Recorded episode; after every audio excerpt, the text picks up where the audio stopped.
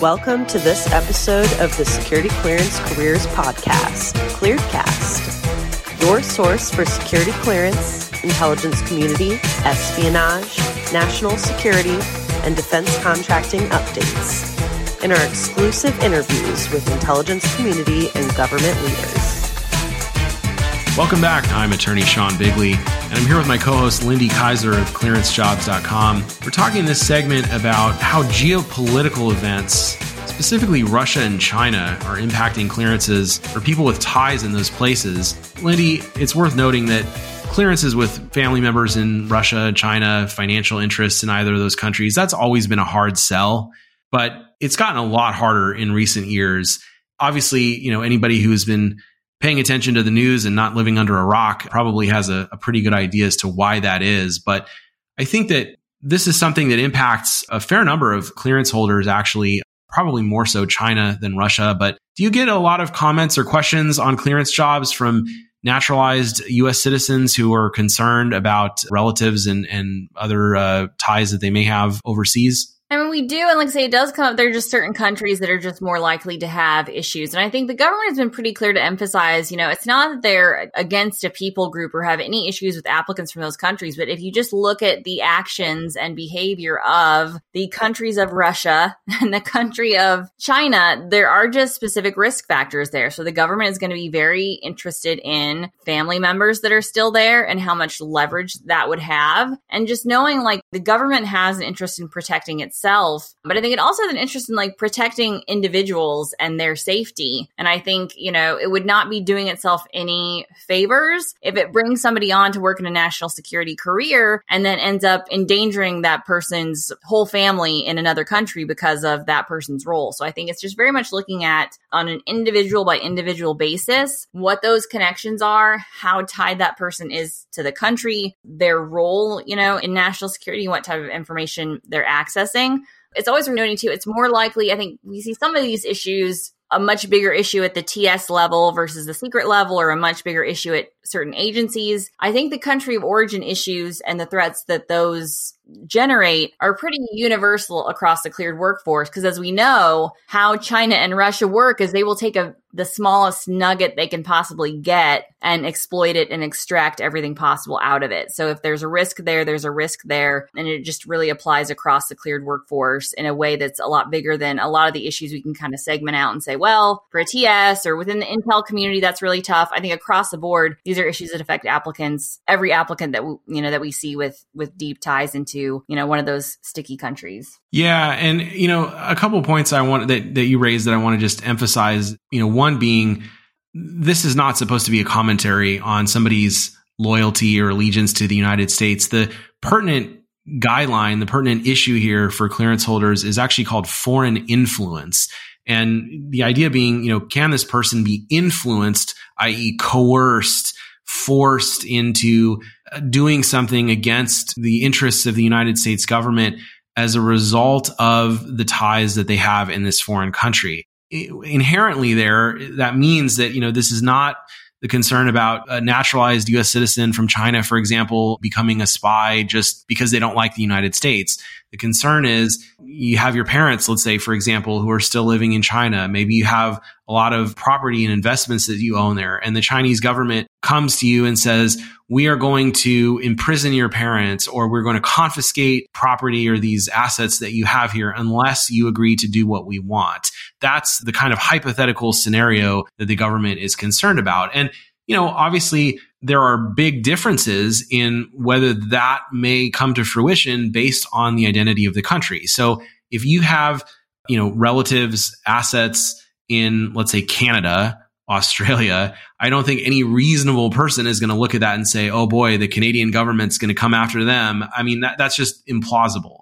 China, Russia, Iran, some of our more uh, adversarial countries that we deal with. I mean, it's not that implausible. And so that's the issue that I think people need to understand. This is not, you know, questioning your patriotism. That being said, it is, as you point out, still a real problem and something that I think, you know, ironically, in, in some regards, reciprocity, um, which we've talked about previously, is actually exacerbated because, as you point out, you know, hostile foreign governments are willing to take whatever in they can get to access classified information. So, you know, maybe you have somebody who has relatives in China and they're working at, you know, some agency that you would think, well, geez, you know, what's the risk there? You know, we, I wrote an article recently about park rangers who national park service rangers who occasionally need security clearances. Well, I doubt the Chinese government is going to be, you know, trying to infiltrate the park service. What's the benefit to them? But, you know, if that person is cleared and they go and take their clearance to a, a, more sensitive federal agency because of reciprocity, in many cases, they can do that. And so that would be, you know, the potential issue with that. Getting back to kind of the, the thrust of what we were getting at here with recent geopolitical events, the question is, how does that play a role in how threats are assessed from foreign countries? And does an increasingly aggressive China, for example, or a, a Russia on the warpath heighten the risk? And I would tell you just from firsthand experience that most of our colleagues on the other side of this in the government say yes, absolutely. And so there has definitely been some concern lately from people who, you know, have gotten a clearance previously. They've been, you know, holding it without issue for years and they've mitigated the concerns about relatives in China or Russia. There's concern by those folks that recent geopolitical events are going to make the government revisit that favorable adjudication and say, well, you passed muster five or 10 years ago, but now we're more concerned. Have you seen anything like that where anybody is kind of expressing some worry about uh, changed circumstances, or is, is your sense that you know most of the concern here is from applicants? I say I think most of the concern I see is definitely on the applicant side. I think most folks once you get in, I think thoughts that you're gonna certainly see potentially lesser issues.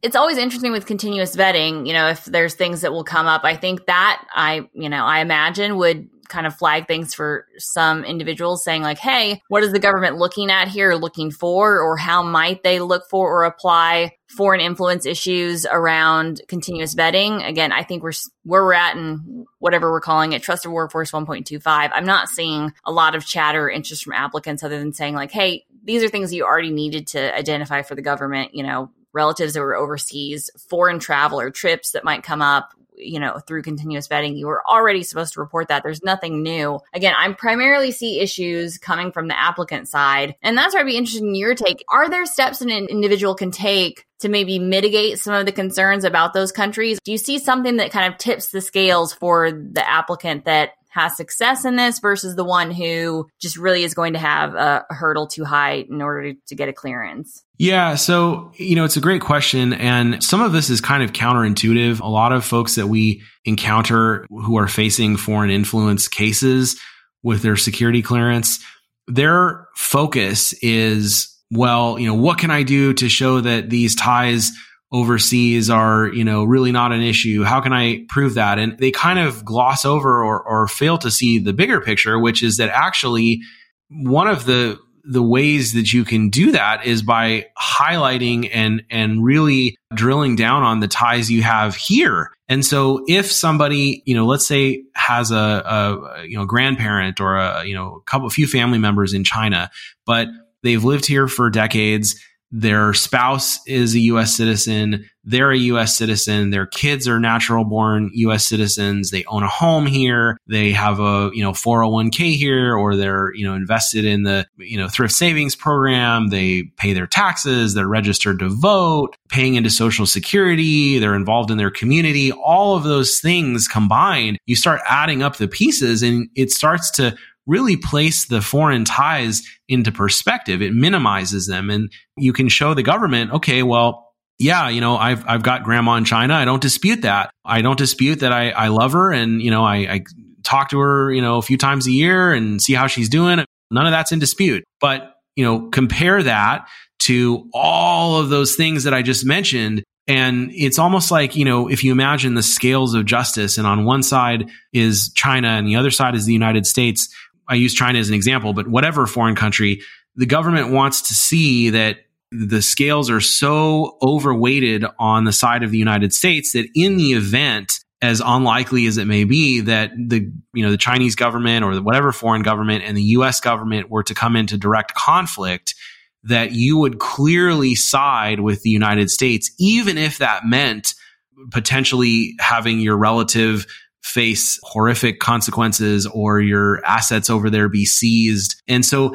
you know, how we do that kind of depends on the individual circumstances of the particular case. But there are some, you know, very common things that we point to and, and many of them, the examples that I just gave to highlight the depth and breadth of the person's ties in the United States and the extent to which that would outweigh any possibility for coercive action by a, an adversarial government. You know, I'll give you a great example of how this has recently come into play, uh, particularly with China, since we're we've been talking a lot about that country, the takeover of Hong Kong and the catastrophic fallout that that has had for the people of Hong Kong on their individual freedoms and liberties. You know, that's something that has impacted a, a fair number of clearance holders. Actually, there's a lot of folks who are living in the United States who have family members in Hong Kong or who have family investments in Hong Kong. We've seen this come up, I would say, probably at least a half a dozen times that I can think of within the last I would say probably year to year and a half alone. And what we have had to advise those folks is your family members and your ties there are now going to be viewed very differently than they were prior to China doing what they did. Prior to that happening, there was some perception and, and probably reality that there was safety. It was unlikely that somebody with relatives living in Hong Kong was going to face the same level of coercive attempts to gain classified information as somebody with relatives in mainland China. That distinction has completely evaporated now. And so we saw this frantic effort for a short time by people who were in that situation to get assets out of Hong Kong to try to, um, you know, get family members out of Hong Kong. It was sad to watch but it was a great example of you know some of the issues that clearance holders can confront when they're not being proactive and thinking about you know how they may be able to address these issues. And you know obviously there are circumstances where it's beyond the clearance holder's control. You, grandma doesn't want to leave china. There's not much you can do about that. But there are things you can do to build up and bolster the ties on the other side of the equation and sometimes that's what has to happen yeah i mean it's like it's like i love the example that you gave about the scales i think that's the that's the key takeaway from this conversation is like if you are looking to improve your case or mitigate you know the more you can show your allegiance to the united states and different attachments and ties is certainly certainly the path to take yeah, absolutely. And, and, you know, even basic things just like involvement in your kid's school, community involvement. We we really try to paint a picture of you know what the person's life is here in the United States and why they would never walk away from all of that to risk you know spying or, or acting against U.S. interests. So all that is to say, if you are somebody who has a scenario like this that you're confronting, it's not a lost cause. In the vast majority of these cases, we can mitigate the concerns, but unfortunately, recent geopolitical events with Russia and China are definitely making it harder with those two countries. And so it remains to be seen, you know, over the coming years, how things unfold and what happens with folks who maybe have already, you know, had their clearances favorably adjudicated, whether they're going to be looked at a second time with, with more scrutiny. This is Katie Keller, editor at clearancejobs.com. Thank you for listening to this episode of ClearedCast.